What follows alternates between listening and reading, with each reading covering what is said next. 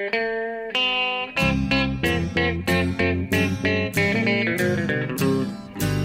out there, we're on the air. It's hockey night tonight. Tension grows, the whistle blows, and the puck goes down the ice. The goalie jumps and the players bump, and the fans all go insane. Someone roars, Bobby scores at the good old hockey game. Oh, the good old hockey game is the best game you can name. Hallå, hallå, hallå, hallå, hallå, hallå, hallå, hallå, hallå, hallå. Hallå, hallå och välkomna till eh, NHL-podcasten med Jonathan Broccolipajen Ekelim. Ni hörde där, som vanligt, eh, precis i öppningen i Stockholm. Och mig, Per Bjurman, inte som bruket i New York, utan eh, i Lakewood Ranch, Florida. Eh, Oj, oj, oj. En, en, eh, en underbar community söder om Tampa i Florida. Här råkar jag befinna mig nu eh, sedan några dagar tillbaks. Sedan helgen. Ja. Ja, jag är så, jag är så eh, avundsjuk vet du. Ja, eh, det har du anledning att vara. Är, eh, ja, jag fick nog av New York och depp och, och, och misär och elände i, i New York. Så jag tog mig till Florida för att jobba. Jag har ju varit på hockey i Tampa. Eh, och nu är jag hemma hos den legendariske eh, Peter Simner. Känd som the CEO of everything. Precis, läser man bloggen och har gjort det under 10-12 års tid, då vet man vem Peter Sidner är och det gör man kanske annars också eftersom att han är the CEO of everything. Och, ja, han är väl, eh, han, har, han är delaktig lite vad som helst som har med företagsamhet att göra. Inte minst kanske Elite Prospects. Ja, det är ju huvudsysslan då. Eh, och han bor sedan några år här med sin familj. Och nu är jag inneboende en stund och sitter i, eh, just nu i ett rum, eh, det, är dotterns rum som jag har fått tag över. Jaha, Så jag får tacka Sunny Bell för att jag får, får eh, ockupera det här rummet och spela in en, den här lilla podcasten här. Det är, Ja. Jag hade tänkt sitta ute, men det är lite för kyligt just nu. Vi har en liten köldknäpp här, så det är bara 15-16 grader varmt. ja just det. Och vi får se eh, hur det går här med eh, en eh, hund som inte är helt förtjust i dig och ett par hörlurar som du har fått ta fram som backup här eftersom att dina ordinarie är kvar i New York va? Ja, precis. Ja, nej, hunden Titus är mycket skeptisk till mig. Främling från norr. Han har... Det gick bra igår kväll under hockeyn. Då hade jag mutat honom med tillräckligt mycket godis för att han skulle tycka att jag var okej. Men eh, Okej. i huvudsak har det mest varit skällande och morrande och hoppande upp och ner så fort jag dyker upp. Okej, ja, ja. han tyckte så jag glömt nu på morgonen igen vem jag är. För nu så fort jag visade mig så var det ett, ett utbrott. Ett utbrott. Som, som var, vad fan är du här fortfarande din jävel? Ja, Okej, ja, ja. Det är en liten chihuahua dock, så han, är inte, han skräms inte direkt. Men det kan Nej, låta... det känns som att Bjure Biff är lite mer skräckinjagande då. Ja, förmodligen. Men eh, det kan höras då om han får för sig att prata Du- om du ska ut igen. Ja. Ja. Ja, men eh, jag är ju oerhört... eh, Du har alltså gått på Tampa-matcher, det är ju helt sjukt. Du har, du har åkt hiss med typ Phil Esposito, eller i alla fall... Nej, jag har inte åkt hiss, jag har gått i trappor med honom. Ja, Alltså? nej, det var ju så. I, i, i, I helgen, lördag och måndag såg jag Tampa Nashville i en tom Amalie Arena. Katedralen. Ja, nej, det är Bell Center i, i Okej då. Montreal. Det här är rymdskeppet i, i, på Channelside Drive. Ja. Men det är ju, de har ju, det är ju lika, de hade ju tänkt att ha publik på sina matcher, men, men eh, det är tomt eh, där också. Det är väldigt konstigt att se. Ja. Precis som, ja, det är ju en, en egenartad upplevelse. ja. Nej, precis. Och det skulle ju varit... Men i Tampa, om vi pratar deras fall nu som vi snöar in på, vilket inte jag har något emot här i början av podden, så skulle det varit banner nights och så vidare. Det skulle ju varit, eh, skulle firat titeln liksom, men det har de fått skjuta upp. De kommer inte ha det firandet förrän liksom publik släpps in igen. För att det är ingen idé att ha det för en tom arena liksom. Nej, Den hänger ju där, men den hänger halvvägs till taket. Eh, Ja. Och eh, den kommer att hissas upp först när de får ta in publik igen. Mm. Vi får se när det blir. Det är ju extremt mycket folk där nu för att de, det är ju Super Bowl på söndag i Tampa med Tampa Bay Buccaneers i, i, på ena planhalvan. Just det. Det tror jag först, det är nog, om det inte är alla första, så det är det första på väldigt länge som ett NFL-lag är på hemmaplan i Super Bowl. Ja, det är ju ganska historiskt. Ja, men det har ju varit då, det är ju uppladdningen för det, detta jätteevenemang som liknar ingenting. Eh, redan i helgen, en vecka före, så var det liksom hur mycket folk som helst och ett fruktansvärt... Eh, de vet hur man, hur man eh, bygger upp något inför ett sånt evenemang och NHL har en del att lära sig som bara försöker komma igång så fort som möjligt. Det hinner ju bli en väldigt, väldigt, väldigt förväntan på, på, på en Super Bowl. Ja, precis. Med att det är ett sånt glapp mellan semifinalerna och själva Super Bowl-finalen då. Ja. ja. Men hur går det ihop egentligen med pandemin som pågår här? Det, det känns som att det är lite lösare restriktionsväg nere i Florida. Det kan man lugnt säga. Det känns... Eh, att komma från New York är lite chock faktiskt. För att eh, här nere så är ja, det mesta rullar på ungefär som vanligt nu för tiden. Det, är, det, det mesta är öppet och, och, det är väldigt mycket människor ute och rör sig och så. Så man blir både... Först är det väl eh, väldigt upplyftande efter allt depp i New York. Men ja. man blir lite fundersam också förstås. Ja, det, det ska vara 20 000 pers eller någonting på Super Bowl ska de släppa in. Ja, men de ska väl vara utspelade. Det är ju en stor arena ja. och det är utomhus. Precis, men jag har noterat att eh, Tiki-baren är öppen. Ja, Nej, ja jag satt en, en väldigt trevlig kväll i Tiki-baren. Eh, det är ju en magisk plats, men man saknade ju dig och de som ska vara där. Ja, precis. Jag vill tillbaka dit så snart som möjligt när det, när det känns möjligt helt enkelt. Ja, kommer kanske dröja ett tag till. Det eh, räknar jag med faktiskt. Ja.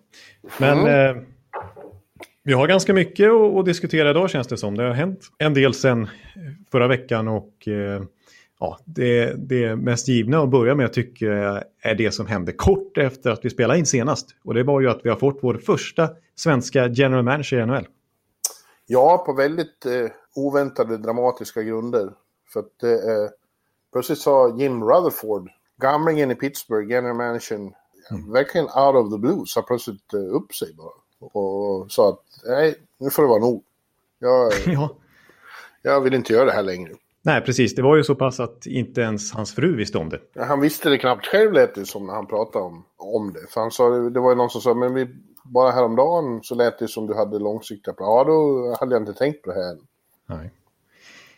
Ja, och det har fortfarande inte riktigt kommit fram och han har inte velat vara specifik kring detaljer varför han har kommit fram till det här plötsliga beslutet. Liksom. Men rykten, ja, det är flera olika rykten och svårt att säga om det är sanningar eller rena spekulationer. Men ett av de som nämns allra oftast är ju då att han ska ha velat trada bort Chris Letang i den här svåra situationen som Pittsburgh står inför och som du skrev en krönika om i början av säsongen också där.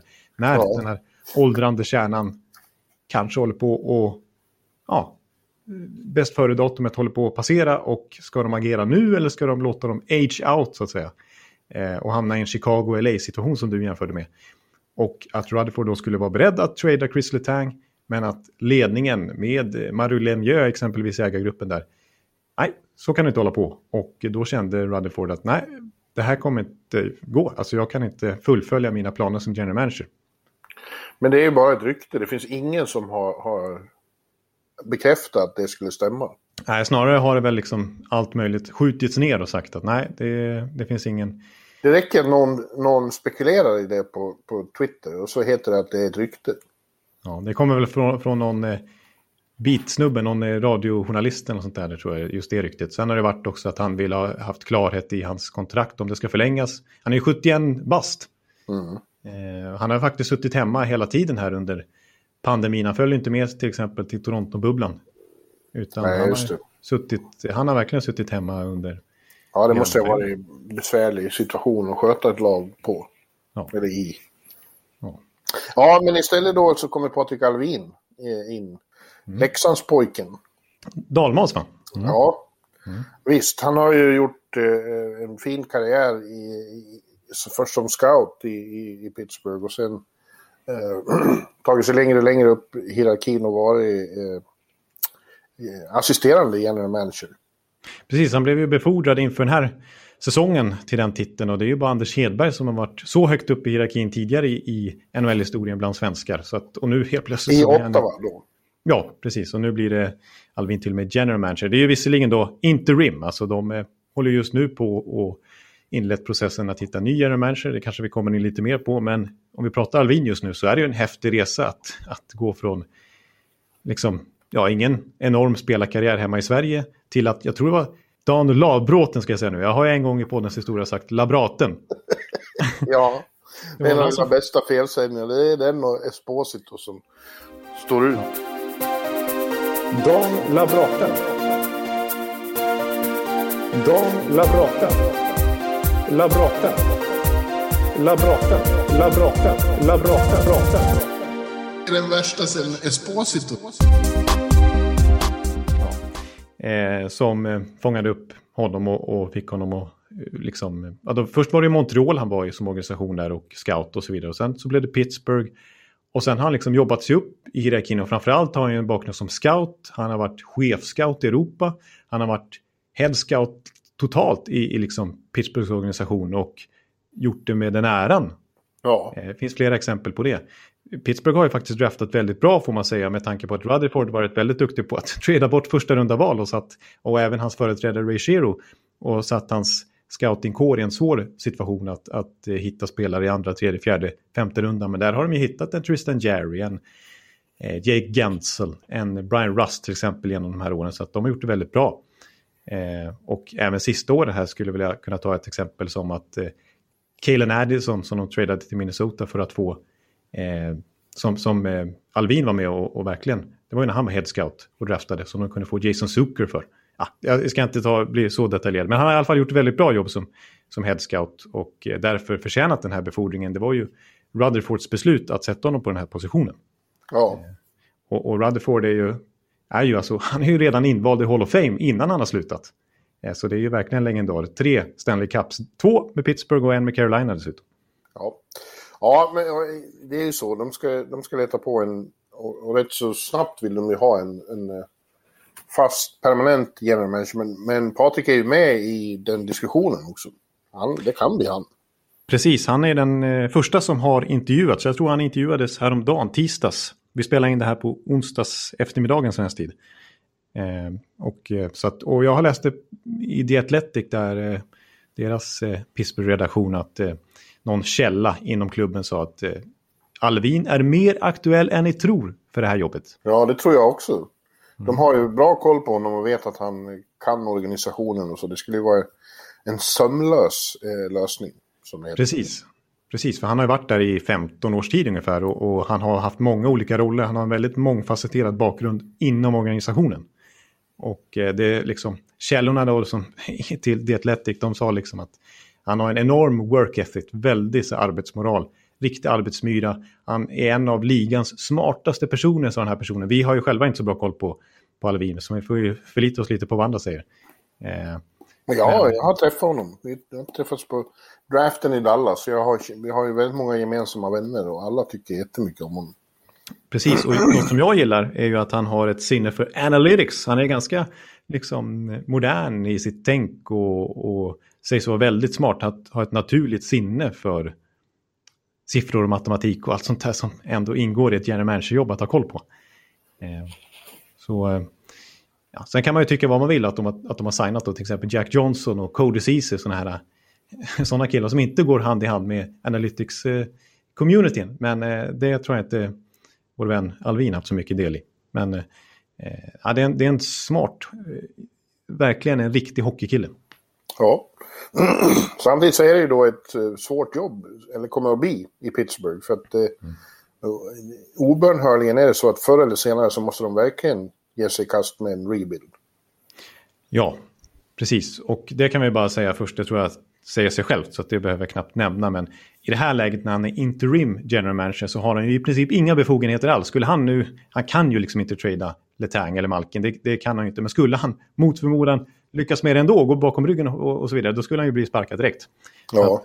Han kommer inte kunna göra någonting ordentligt förrän de fattar ett riktigt beslut. Eh, Precis.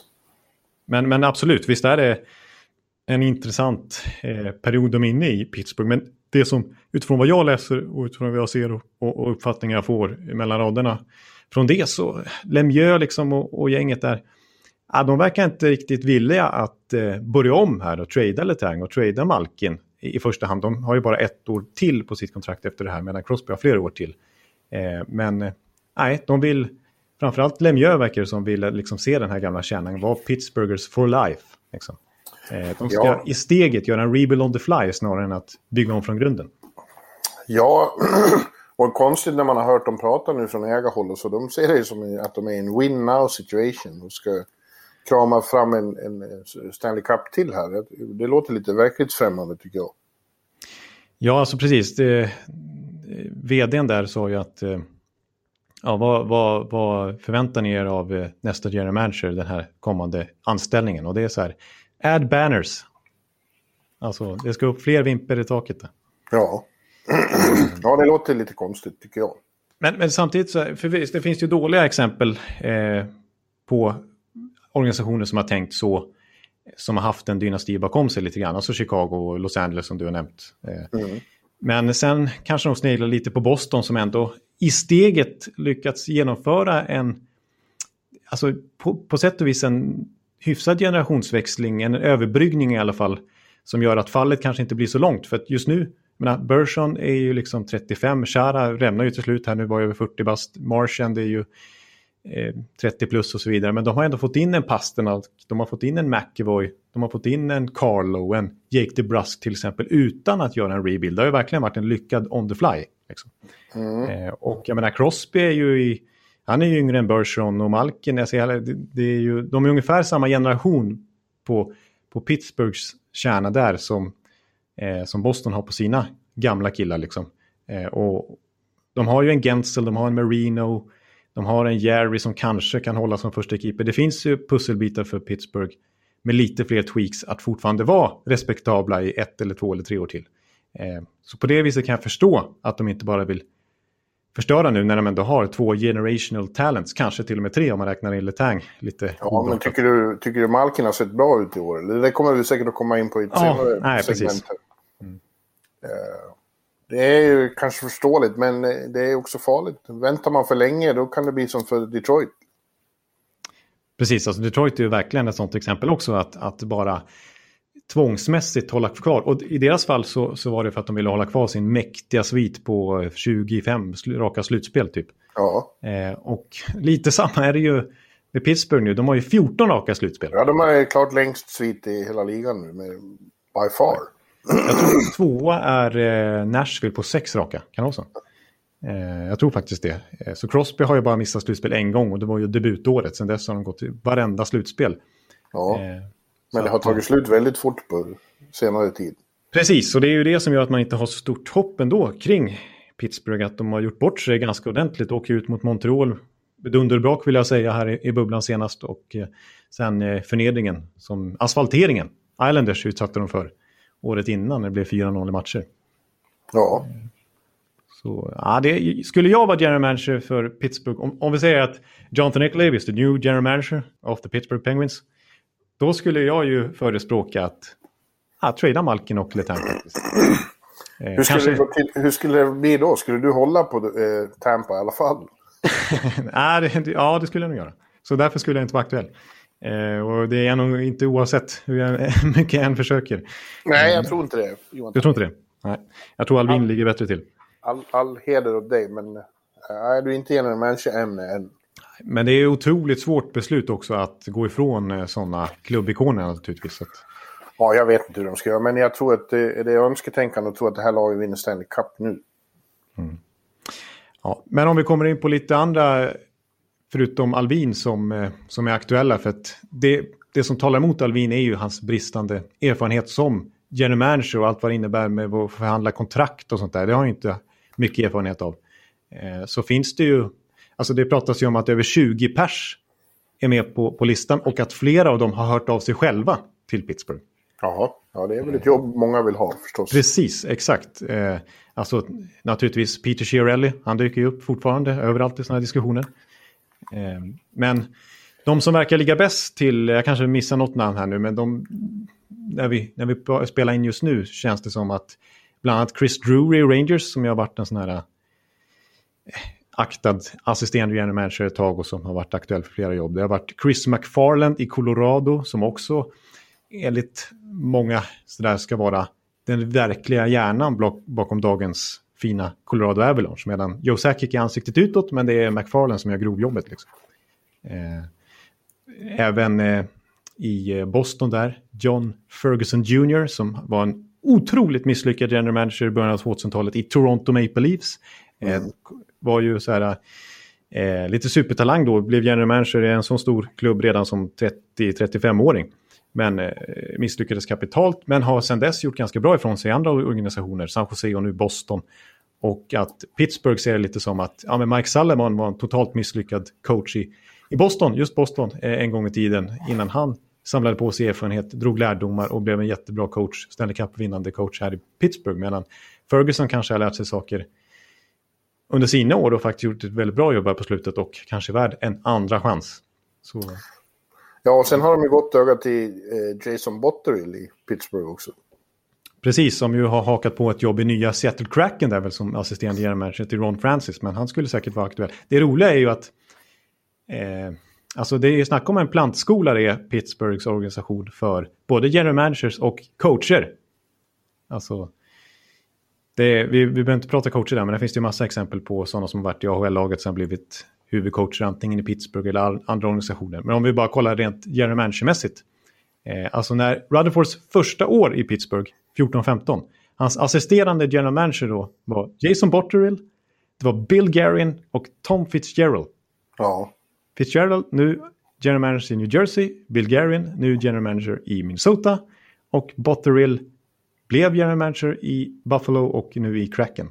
Ja, jag tycker ju samtidigt att det är lite mycket så här good old boys i, i, i NHL. Att, eh, en sån som Chiarelli kan ju bort så mycket som helst men är alltid aktuell. Eh, mm. Och att, att det är liksom fegt då, kanske inte våga satsa på Alvin. Dels tror jag det ligger honom lite i fatet att han är svensk också. Så att Mm. De vill ha nordamerikaner helst.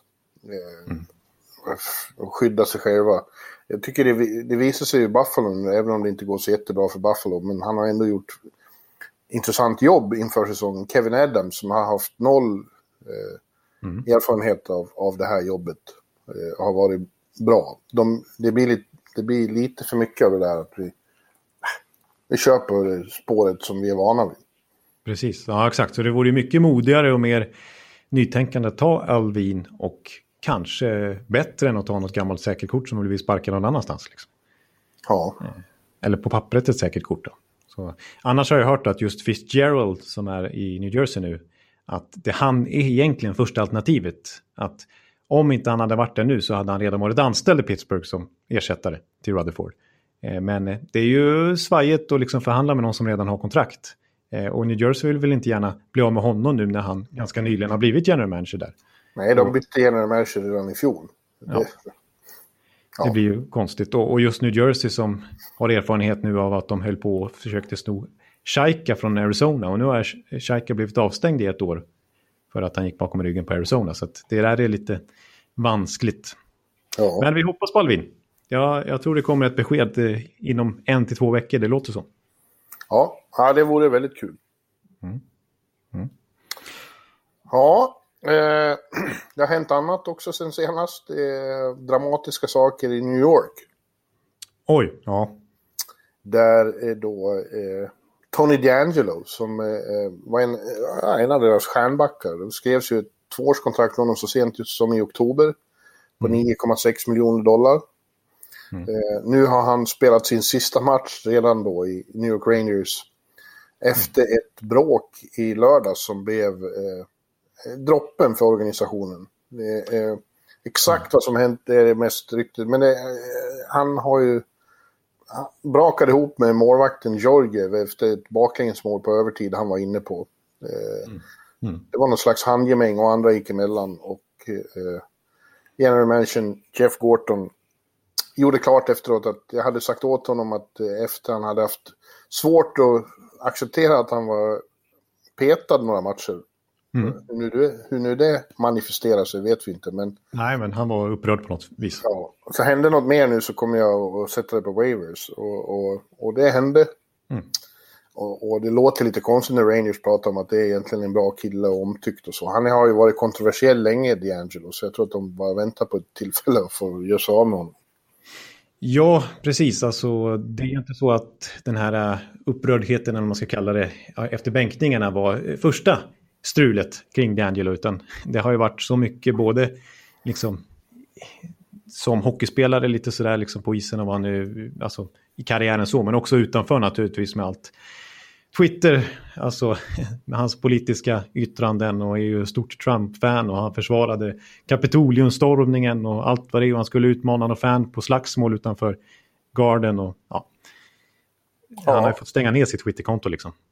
Men även... Eh, det var ju, han var ju kontroversiell redan innan han var draftad av Tampa. Precis. Som sen eh, skickade vidare honom innan han hade spelat en enda match i, i Tampa i alla fall.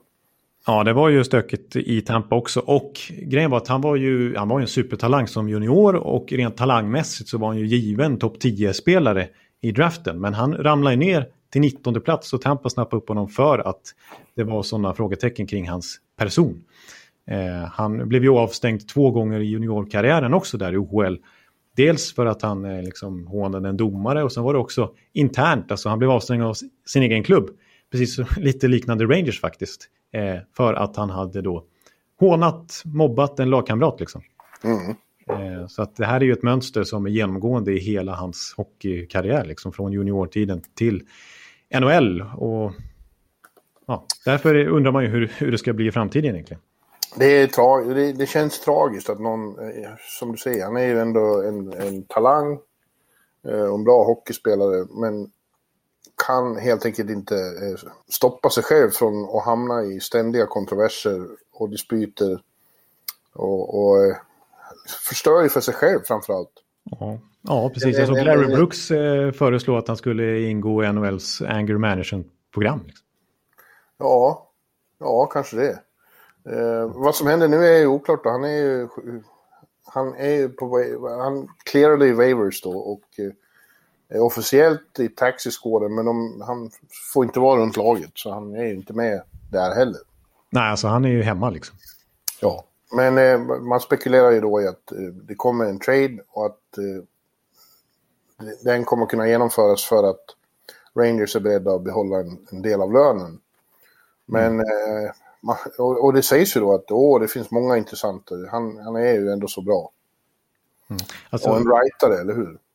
Precis, och, och, som du säger, alltså, han är bra. Alltså, han fick ju det här ganska feta kontraktet för att han gjorde en sån fantastisk säsong i fjol. Alltså, han var fyra i, bäck, i, bäckarnas, i backarnas poängliga. Eh, på 53 poäng. Det var bara två efter Victor Hedman till exempel. Eh, så att det är ju en, rent offensivt sett i powerplay så är han ju en, har ju väldigt hög kapacitet. Eh, men jag är ändå lite förvånad. Alltså det är ju just därför som det, sägs vara lite intresse för att, ja, hörde man häromdagen på TSN Insider Trading där med LeBrun och Rager och grabbarna så, så sa de ju att det, det är significant interest. Liksom. Alltså, det kan ja. bli en trade kommande dagarna. Ja, men jag, jag förstår inte riktigt. Det, det känns som en stor risk för lagen att ta, få in en, en sån bråkstake i omklädningsrummet och, snacka om och, och riskera kemin när någon som uppenbarligen tar väldigt mycket plats kommer mm. in. Ja, nej, jag skulle ju hålla mig borta. Ja, det skulle jag också. Ja, det, det är lite märkligt. Men det, det ska vi säga, alltså, visst, det är ju jobbigt här för Rangers om vi säger att han blir kvar. Att, att eh, de har den här lönen på 4,3 miljoner dollar. Eh, men det som är ett plus för Rangers fall i det hänseende, det avseendet ska jag säga. Avseendet, Johan. Eh, ja, är att eh, han är ju under 26. Och det innebär att köper man ut honom så blir det precis som i Wennbergs fall att man bara behöver betala, bara inom citationstecken, en tredjedel av återstoden på kontraktet och inte två tredjedelar som för äldre spelare. Oftast köper man ju ut äldre spelare. Det är sällan man köper ut så här unga spelare, men i det här fallet blir det ju oundvikligt då. Om de inte lyckas trade honom. Ja, men det låter ju som att det kommer att bli en trade då eftersom intresset ändå är så stort. Precis. Och är det så att NHL-karriären inte liksom kommer på fötterna igen och att han fortsätter att strula, ja då känns det ju som att det blir en KHL-spelare. För där tar de ju emot Bill Peters, hur mycket dumheter han, han, han än har för sig. Och Slava Vojnov, liksom dömd i USA men kan spela utan problem i Ryssland. Ja, någon skrev det. KHL är always open for business. Ja, så vi får se. Nej, precis. Han är ju verkligen han är ju liksom i sin prime-ålder nu. Så det är ju, ja. det är ju verkligen en synd är, att, han ska hålla, att han ska vara så här. Det är alltid drama i NHL, visst är det? Det är inte sällan det bara puttra på. Det är alltid något. Något konstigt är det. Ja, märkligt. Men det är ju bra för oss och, i alla fall. Och, eh, nu lät det sydligt, men vi har något att diskutera i alla fall. Ja, och eh, eh det händer ju mer på, på, på den där fronten. Alltså det är ju, eh, blir vanligare och vanligare att spelare som är missnöjda begär trader. Och vi har sett, eh, vi har sett några nya sådana. Ja, precis. Det var ju någonting vi pratade väldigt mycket om förra veckan. För då fick vi ju djupdyka i traden mellan Patrik Laine, Patrik Laine och eh, Pierre-Luc Dubois. Du måste nästan säga det. ja, Pierre-Luc Dubois. Ja, precis. Snyggt. Eh, och alltså, även Jack... som eh, debuterade med Columbus eh, igår kväll. Eh, och det gick inget bra alls. Han var ju eh, inte i, i slag och sa själv att det måste bli mycket bättre. Precis, men det såg inte ut som att han debuterade i Columbus Blue Jackets utan snarare i Columbus Red Coats. Ja, ja de hade sina tredje tröjor, men ja. Eh, men Dubois har inte debuterat än för Winnipeg. Nej, precis. Men gemensamt med, Medua och Line och även Jack Roslovic som ingick i den traden var ju att alla ville bort från sina respektive klubbar och mer eller mindre uttryckligen begärt det. Eh, och eh, det har ju skapat en trend känns det som nu, för nu har vi sett på andra håll också Don, Darren Ferris, alltså agenten som har väldigt många spelare. Eh, ja, han är ju ute och, och, säger öppet liksom att nej, jag vill att, eh, eller jag, men mina spelare här i form av Sam Bennett i Calgary vill bli tradad och Victor Mete, eller Mete eller vad man skulle säga, i Montreal Canadiens vill bli tradad. Eh, och även är det ju lite snack om att Vince Dunn vill bli tradad från eh, St. Louis. Ja. Mm. Ja, det här är, det är ju... Tidigare har varit väldigt ovanligt. Eh, att ja. det åtminstone kommer ut att spelare vill bli tradade. Mm. Men eh, eh, det är ju en annan generation det här än den som har funnits förut. Förr var det bara vanligt att man var väldigt eh, mössan i hand igen och var väldigt glad att man fick eh, möjligheten att vara professionell hockeyspelare och tjäna en massa pengar och vara nöjd med vart man än hamnar någonstans. Mm. Eh, men eh, det här är en annan generation där man eh, har krav på livet. Och nu vill man vara där man, man har önskemål där man vill vara och, och, och de strävar man efter. Ja, precis. Och, och de här spelarna, Vince Dunn tycker jag ju är, är jättespännande. Men jag kan förstå lite grann att han är missnöjd, att han inte riktigt får chansen liksom att ta nästa steg. Och, och när det väl den öppningen kommer, när och Lella ämnar, då tar de in både Justin Falk här om året och inte minst då Tory Krug. Så liksom öppningen aldrig riktigt kommer. Sen måste man ju ta chansen själv och liksom jobba sig uppåt visserligen. Men, eh, Eh, men eh, av de här spelarna som, som kom senaste veckan i form av då till exempel Sam Bennett så ja, det låter ju lite konstigt. Visst, han var ju för han var en stor talang då som junior, gick fyra i draften då, 2014 var det väl. Eh, men har liksom varit en liten bust får man säga än så länge. Inte blivit den där bärande nyckelspelaren i Calgary, utan han har ju harvat runt där i tredje, fjärde kedjan. Fått chansen eh, högre upp, men inte tagit den då. Nej. Eh, och inför den här säsongen säger tränaren där att, att eh, Geoff Ward att eh, vi pratade med honom och, och frågade om vill du helst spela ytterforward eller center? Och han ville spela center. Han får inleda säsongen som center kommer tillbaks efter fyra, fem matcher och säger nej jag vill spela ytterforward. Får spela ytterforward. så att de har, det är inte så att de har behandlat honom dåligt eller någonting utan han har helt enkelt inte tagit chansen. Däremot det som, eh, gör, som är lite, alltså som ger lite, Bennett lite värde trots allt är att han har varit fantastiskt bra i slutspel för Calgary. Han var intern poängkung i bubblan, gjorde åtta poäng på nio, tio matcher där. Just det. Och, ja, och eh, totalt sett de här fyra slutspelen han har spelat, lika många som Johnny Gaudreau så har han gjort fler poäng än Gaudreau över fyra slutspel. Så att han, är, han, han steppar ju upp sitt game när det, när det, när det är slutspel. Då... Ja, det där är ju en intressant dynamik. Att Gaudreau försvinner när det blir slutspel och då kommer, då kommer Sam. Eh... Ja, precis. Point per game i två raka slutspel. Liksom. Så det är lite märkligt. Men han, är, han vill helt enkelt ha en change of scenery, säger Ferris, agenten då. Men vi får se vart det landar. Men vi tog ja, upp det. Det som det skulle kunna vara en bra idé faktiskt, nu när jag tänker på det. Ja. Eh, om det har liksom gått i stå där uppe i Calgary. Ja. Eh, vad kan du se honom någonstans? Eh, ja, alltså... Ja, vad ska man kunna tänka sig? Nej, jag har, det, det borde jag sätta något förslag, men jag vet bara att, att eh, det är lite krångligt nu. En sak som man liksom alltid glömmer i första läget den här säsongen är ju att det är expansionsdraft i sommar. Och Just det. Eh, han skulle kanske bli exposed för Seattle då. Eh, och frågan är då om det är värt att trada honom nu och så, mot något annat och som, som man i sin tur då måste expose. Inför, nej, det, är, det, är, det är svårt, men det, det, måste man ändå ha med i, i beräkningen när man gör trader så här nu att, att eh, man kommer tappa en spelare gratis eh, i juli. Precis. Mm. Ja. Nej, jag kommer inte på någon bra eh, klubbadress för Sam Jag ber om ursäkt. Ja. Därför, ja, men... därför, därför, ska jag inte vara general manager. ja, det tycker i och för sig jag att du borde få vara. Tycker? Ja, jag, tycker du, jag tror du skulle bli en, en bra. Eh, du, du har ju den här framtoningen av väldigt snäll och försynt och så. Men jag vet ju att när du väl har bestämt dig för någonting och, och vill ha något uh, genomfört, då är du stenhård. Okej. Okay. Ja, det låter ju som en general manager-egenskap i alla fall. På ett passive aggressive sätt som är väldigt intressant. Ja. Det låter ju trevligt. Ja. Så du skulle kunna ta hand om Ottawa Senators eller något sånt. Men det skulle vem som helst. Jag skulle vara helt likgiltig mot eh, Malkin och Letang här nu. Om jag fick jobbet. Ja. Ja. Ja.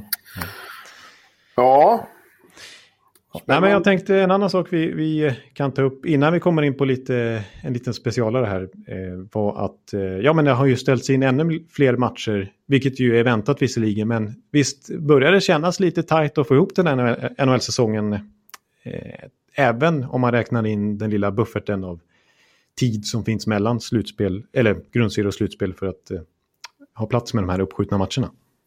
Ja, det har blivit väldigt rörigt och stökigt och mycket inställda matcher redan. Eh, och nu blev det ju riktigt eh, eh, eh kaotiskt här med New, Jersey där som nu har 14 spelare på, på, på covid-protokoll. Man vet inte exakt om det innebär att de är smittade eller inte men, men eh, mm. de har, har exponerats åtminstone. Eh, mm. Mm.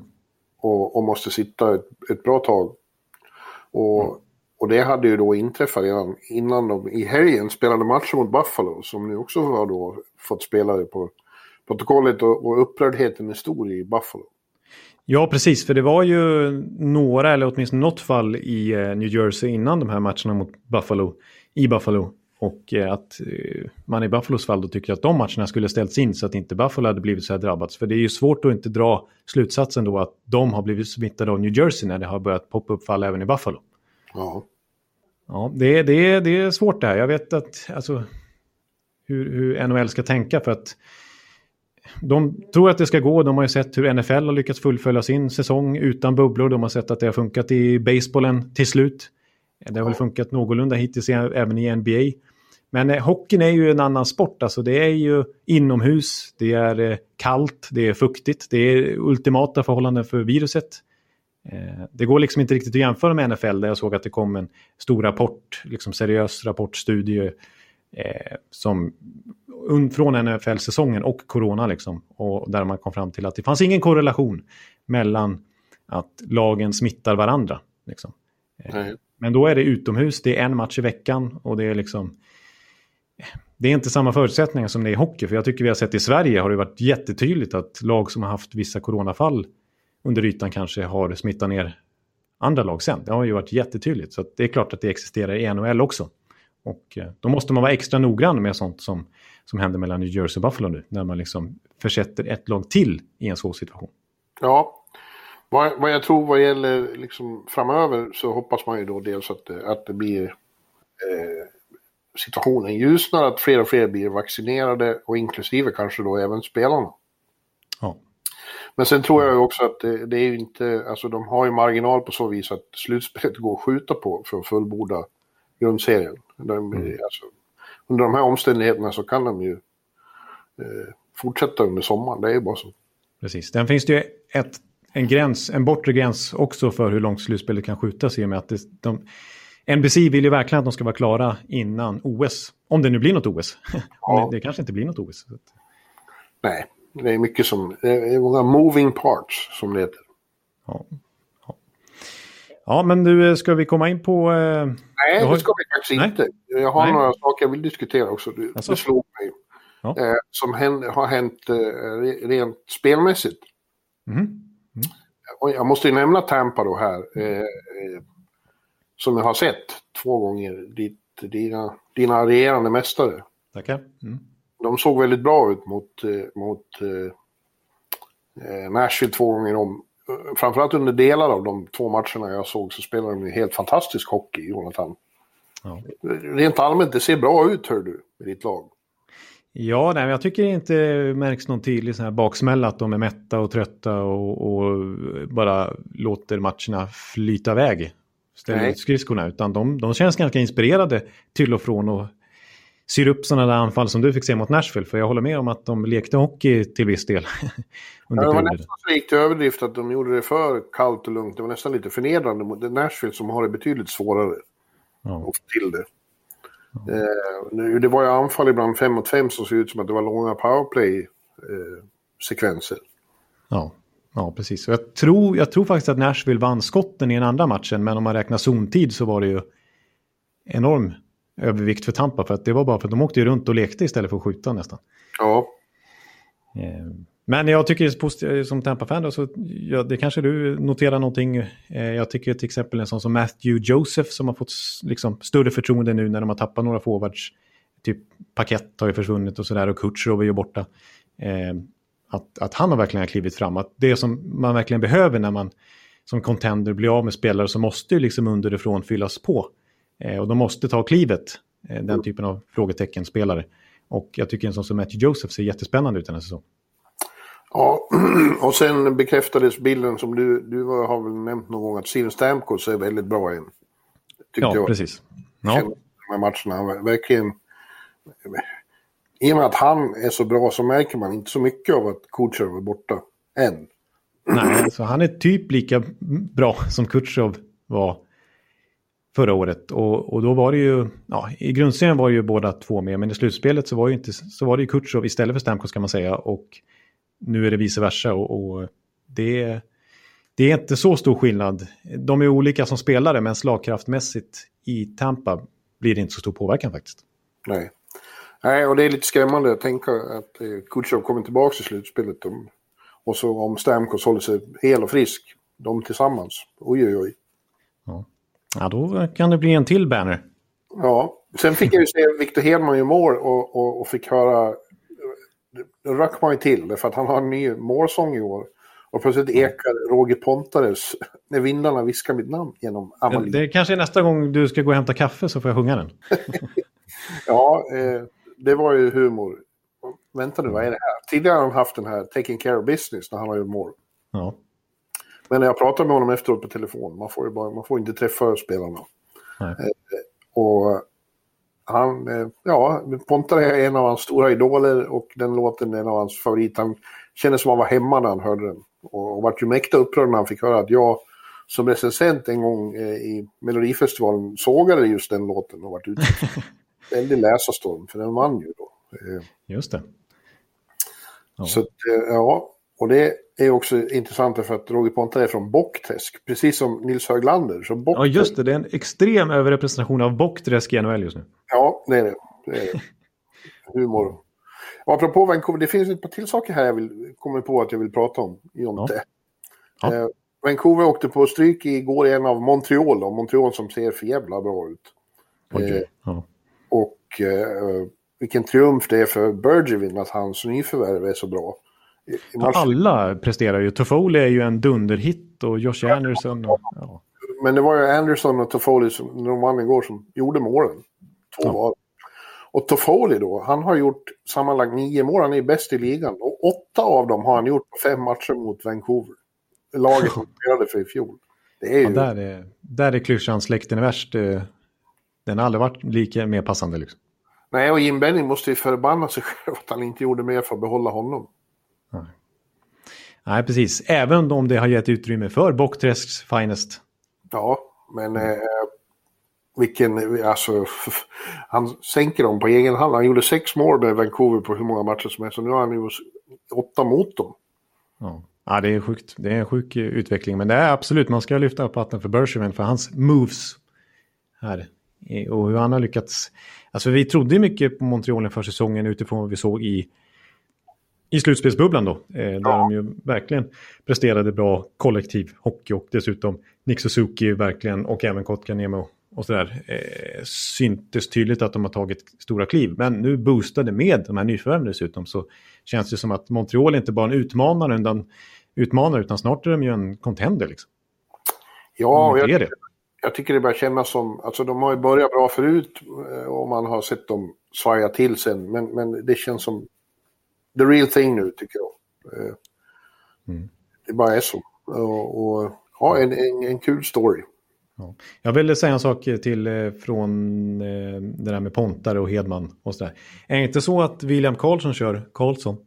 Karlsson. Världens bästa Karlsson. Jag tror den går i... i eh... Ja, precis. Mm. Fast det ligger inte han bakom, utan det är klubben där som är så kreativ. Det har de Aha. hittat själva. Den har de hittat själva, okej. Okay. Ja, men det borde bli fler som drar in svenska låtar. Vi hade ju Markström, Jakob under, under All-Star i fjol. Då fick just det. välja en låt själv. Och han hade ju då eh, Kenta just Idag är jag stark. För, ja, just det, det var också en, eh, en stor grej då. Just det. Eh, pappa stod i Hammarby, Anders Markström, och, och det var en hyllning till honom från sonen. Just det. Ja, det var fint. Mm. Men du, sen vill jag också nämna ett lag som är raka motsatsen i Kanada. Eh, som jag vet att du före säsongen och jag med för den delen sa att de blir bättre i år. Eh, och efter, första, efter premiärsegern mot Toronto så tyckte vi att vi hade fått det bekräftat också. Well, mm. Sen har de förlorat varenda match och åkte på nionde raka av tio möjliga eh, igår eh, mot eh, Edmonton. Ja. Och det är åtta vad jag pratar om då. Och de är riktigt usla nu. Ja, de är så klappusla så att det är helt fantastiskt. Höll på att säga. Nej, men det är ju... Nej, men det, det är konstigt. Jag... Eller konstigt kanske inte med den backuppsättningen, men... Eh, men de, de ju... förstärkte ändå tydligt inför den här säsongen och jag tycker ändå att... Ja, men det är för att man tror bara för att det kommer in spelare med kända namn, det här blir bra. Man ska få upp det som ett lag också. Man måste ha en coach som kan bygga lag av, av, de en, av en främlingslegion som det har blivit och det har inte alls funkat. Nej, precis. För DJ, DJ Smith, där tränaren, har ju inte stärkt sina aktier direkt. Nej, det har han inte. Det finns, jag räknade upp fem coacher igår som jag tycker borde få sparken snabbt och ersättas av uh, Boudreau eller Galant. Och han är en av dem. Uh, din favorit i San Jose, Boffner. Ja. Queen Rangers. Uh, uh, Heinz i Nashville. Heinz i Nashville och, Blashill i Detroit. Det är de jag tycker borde sitta på heta stolar. Ja. Nej, precis. Men jag, jag får lite New Jersey-känsla i fjol av eh, Ottawa, fast i ännu högre utsträckning. Att eh, det blev för mycket nytt på en gång och att de inte liksom fått ihop helheten alls.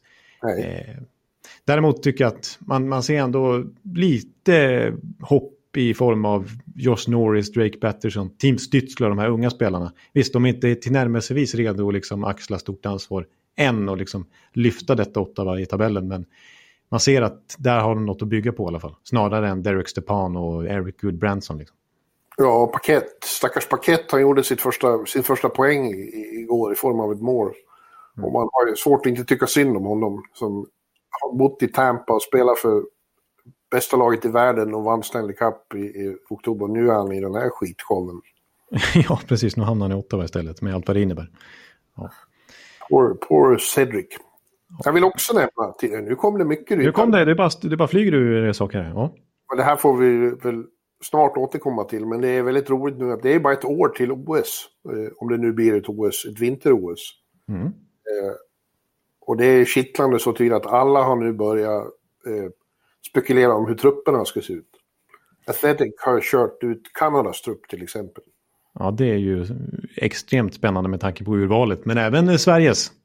Ja, mm. absolut. Och, eh, det här kommer vi väl att diskutera, men jag, en, en snabb, en snabb eh, anmärkning eller iakttagelse är att eh, USA, vilket lag de kommer att få på pappret igen. Mm. De känns på backsidan och målvaktssidan minst lika bra som Kanada. Ja, nej men absolut. USA är, har ett otroligt starkt lag och när vi ändå pratar om det så jag menar Finland kan väl verkligen, jag menar de är alltid med och utmanar men det känns som att de börjar eh, namnmässigt, profilmässigt eh, hota eh, i toppen också. Ja, ja Sverige. Ja. Vi har, vi, vi har Conn Smythe och Norris Trophy kandidatständiga, Victor Hedman Och en John Klingberg som är bättre än någonsin just nu. Ja, Markström i kassen känns ju som att eh, det inte behöver vara så tungt att tappa Lundqvist. Liksom. Ja, och Lener. Ja. Mm. Det där kommer något eh, avsnitt framöver när vi går igenom alla trupperna, Jonte. Precis, så kommer det bli. Mm. Ja, ja, men eh, ska jag ta... Du, har, du sitter och väntar med fingret på avtryckaren för att få göra ditt eh, special här. Ja, precis, exakt. Jag har tagit ut fem besvikelser den här säsongen och det lät ju lite deppigt. Men förra veckan så pratade vi ju, hade vi ju väldigt massa positiva överraskningar. Mm. Då gick vi igenom division för division och hade fem förslag vardera. Liksom. Men eh, nu har jag tagit ut fem besvikelser bland spelarna hittills i alla Och många av dem har vi pratat om redan till och från eh, hittills under säsongen. Men det är några, ja men det är värt att lyfta fram lite extra och, och liksom diskutera kring. Eh, så att här har vi mina fem namn. Ja. Eh, nummer ett har jag tagit, eh, ja det är ingen rangordning så. Men först ut blir Rasmus Dahlin. Jaha. Det var hårda bud. Ja, precis. Alltså, jag har faktiskt inte med Elias Pettersson på den här listan. För han tycker att vi har pratat så mycket om och han har ändå gjort lite poäng på slutet. Ja. Men ja, nej, Dalin, jag tar han mycket på grund av att jag själv har hypat upp honom så mycket. ja, precis. Det är ju du. det är, det är framförallt jag som har hypat den här säsongen. Men jag tyckte att det var sådana fina förutsättningar för honom att få det här enorma, riktiga genombrottet i år. Det är kontraktsår. Det är... Eh, ja, men eh, de får in till Hall till, till PP, de förstärker laget i allmänhet.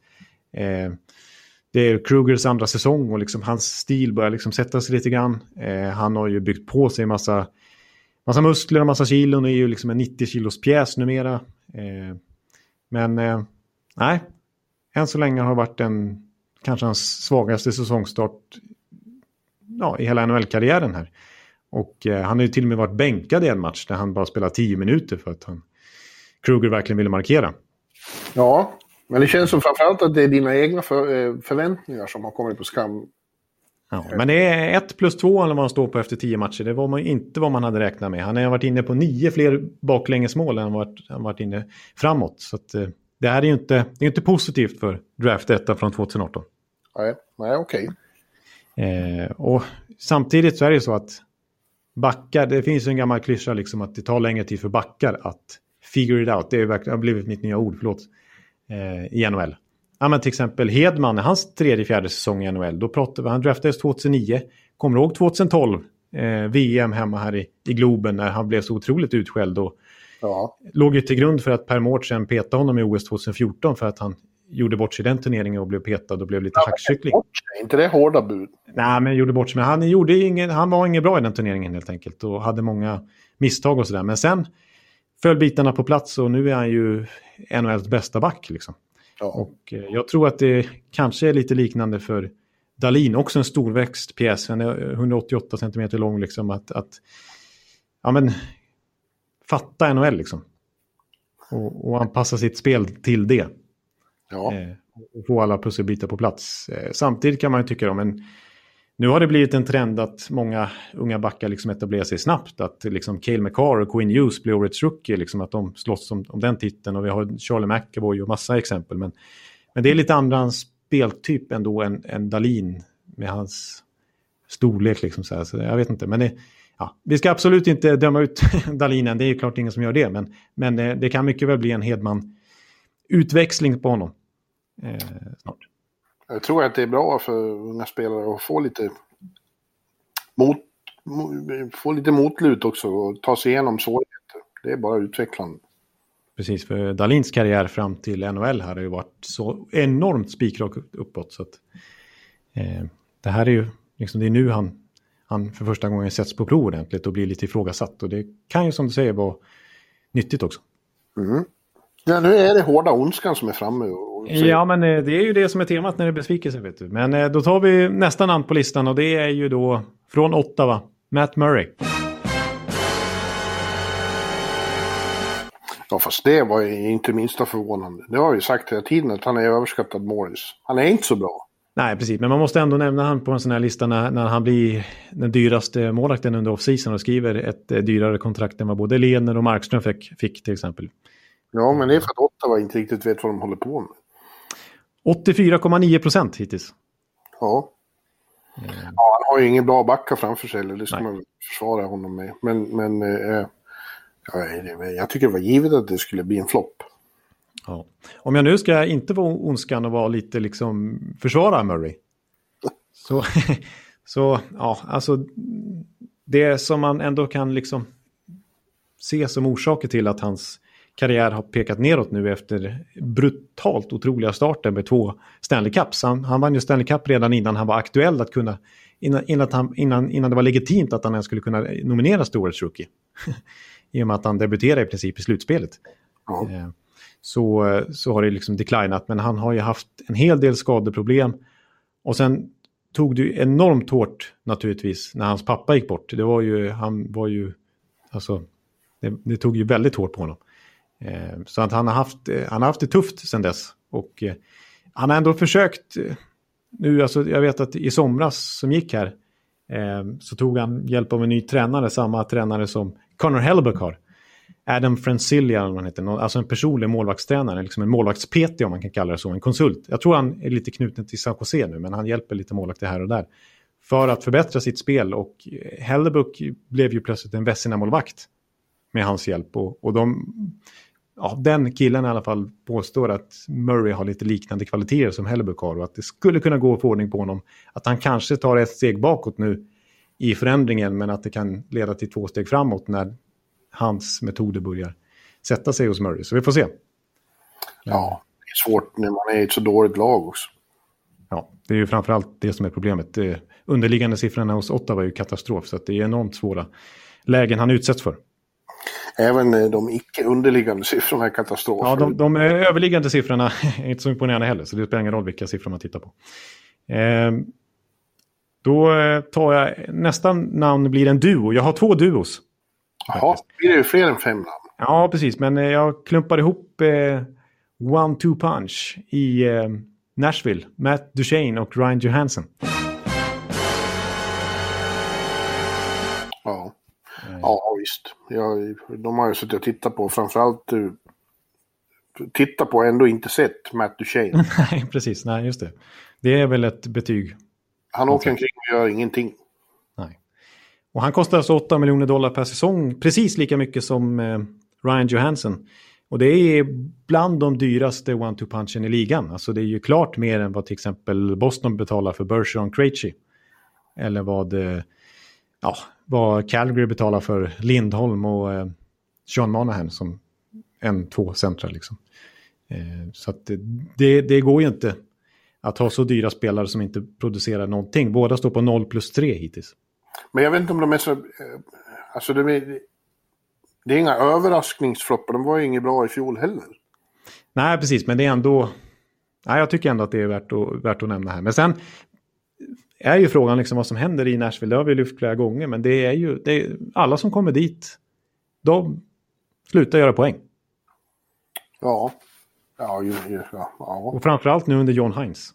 Ja, jag tycker att John Hines är det stora problemet. De har en dålig coach. Ja. Men jag säger det igen. Senast att göra över 70 poäng i Nashvilles organisation var Jean-Pierre Dumont 2007.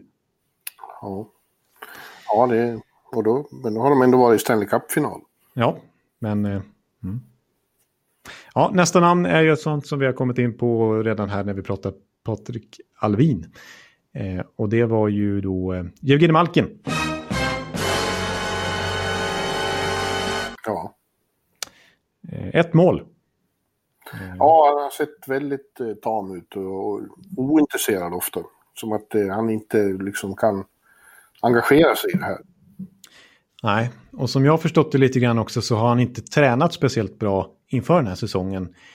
Delvis på grund av att det varit ganska dåliga förutsättningar i Ryssland här under pandemin. Så han har inte kunnat sköta sin off-season träning på samma sätt som han är van vid. Det har väl egentligen alla spelare drabbats av, men i Malkins fall så ska det ha påverkat en hel del. Och när man är uppe i hans ålder, han är, han är ju 86 va, så att han är 35 i år här. Och eh, jag menar, Lidström till exempel pratar om att ju äldre man blir, ju mer måste du träna under ja. off-season. Henke Lundqvist var ju verkligen så också. Hårdare och hårdare off-season träning ju äldre man blir för att upprätthålla den fysiska status som krävs för att spela NHL. Chara Jaromir Jagr. Liksom. Ja.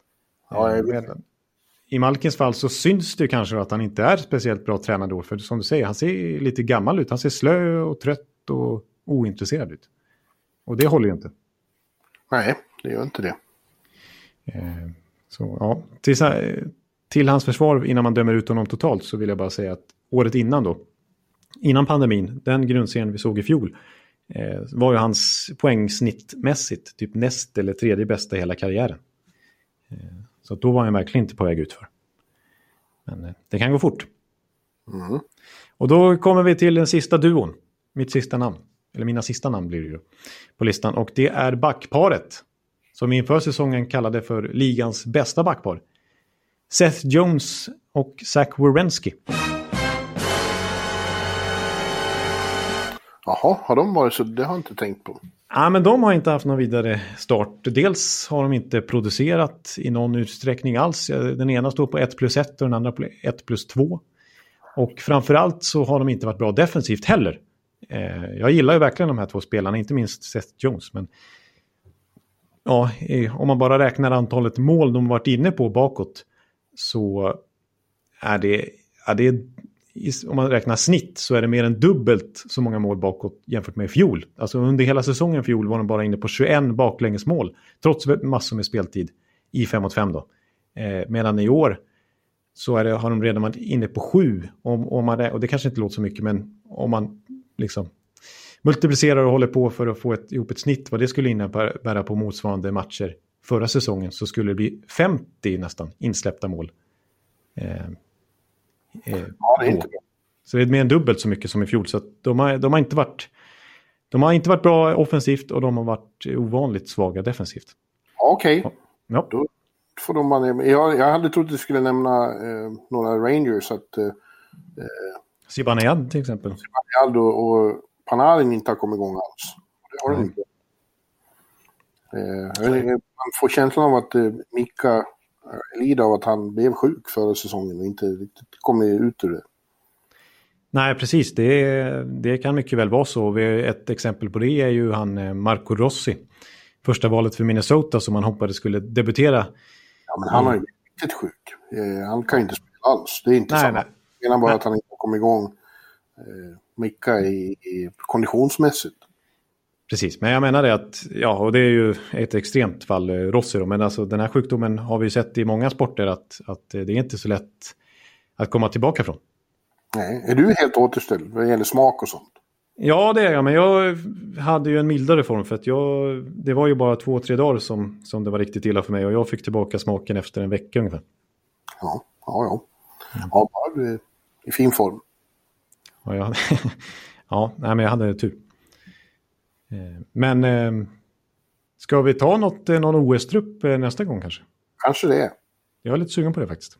Ja, ja det får vi tillfälle att återkomma till. Vad tycker du rent, jag får fråga det. Eh, det, det. Man hör fler och fler säga att det, det är inte så jättekul det här med att alla möts om och om igen.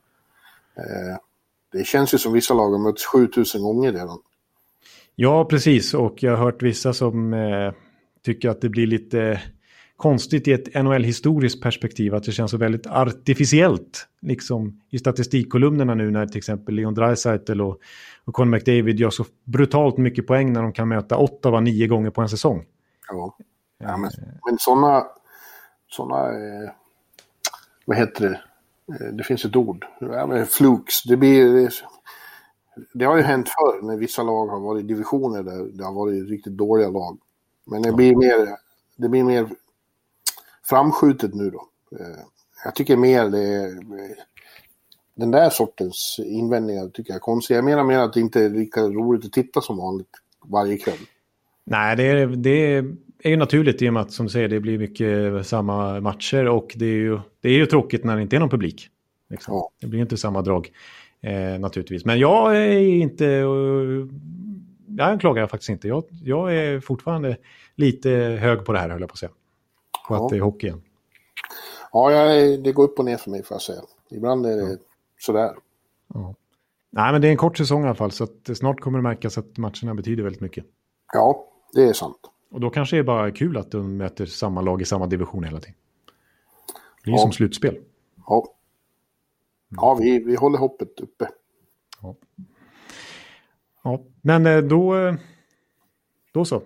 Ja. Sätter jag punkt här. Ja, vi säger så, återkommer framöver. ja, det gör vi. Då, eh, vi hörs nästa vecka igen och då kanske det blir ett OS-lag helt enkelt. Och massa annat säkert också. Yes. Ja, tack för den här gången. Hej, hej! Hej hej! Hallå, hallå, hallå. Hallå, hallå, hallå. Alex Chiazot, Joe Luis Arena och Esposito. Esposito. Uttalsproblem, men vi tjötar ändå. Och alla kan vara lugna, inspelningsknappen är på. Bjuder Hanna Kohl, han är grym i sin roll. Från Kållesoffan har han fullständig kontroll på det som händer och sker. Det blir ju allt fler som rattar in hans blogg. Och lyssna på hans podd. One, two, time, speed, so Hallå, hallå, hallå. One, two, time, speed, so Hallå, hallå, hallå. Ekeliv, som är ung och har driv. Verkar stor och stark och känns allmänt massiv. Han hejar på Tampa och älskar Hedman. Sjunger som Sinatra. Ja, och det ser man. Nu är det dags för refräng. Dags för magi, Victor Norén. Du är ett geni. Så stand up at home and remove your hats. Höj volym, för nu är det plats. One, two, time, speed, so Hallå, hallå, hallå. One, two, time, speed, so Hallå, hallå, hallå. One, two, time, speed, so Hallå, hallå, hallå. One, two, time, speed, so Hallå, hallå, hallå. Det er utroligt længe siden mor, der samtidig også har råd. Hallå, hallå, hallå. Det er utroligt længe siden mor, der samtidig også har råd.